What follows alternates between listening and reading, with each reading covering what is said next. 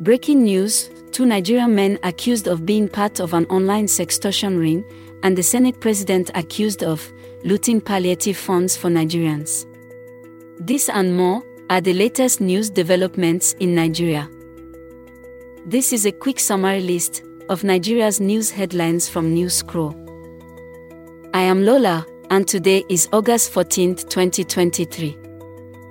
Here are top news headlines, filtered from multiple sources.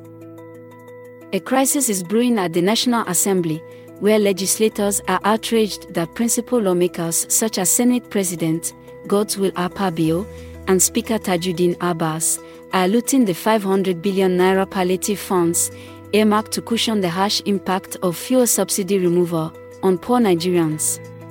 Report by People's Gazette. Number 2. Niger's coup leaders that toppled Mohamed Bazoum said on Sunday, August 13th, that they would prosecute the deposed democratic leader. Report by Legit NG. Our final three headlines are as reported by The Guardian NG, East Bay Times, and Amwal Al Ghad News. Number 3 Nigeria's First Lady welcomes members of the Nigerian female football team, the Super Falcons, at the Presidential Villa, Abuja. 4. Two Nigerian men accused of being part of an online sextortion ring were extradited to the United States to be indicted for international sextortion or sexual favors from someone by threatening to reveal evidence of their sexual activity, allegedly leading to the death of a Marquette teenager.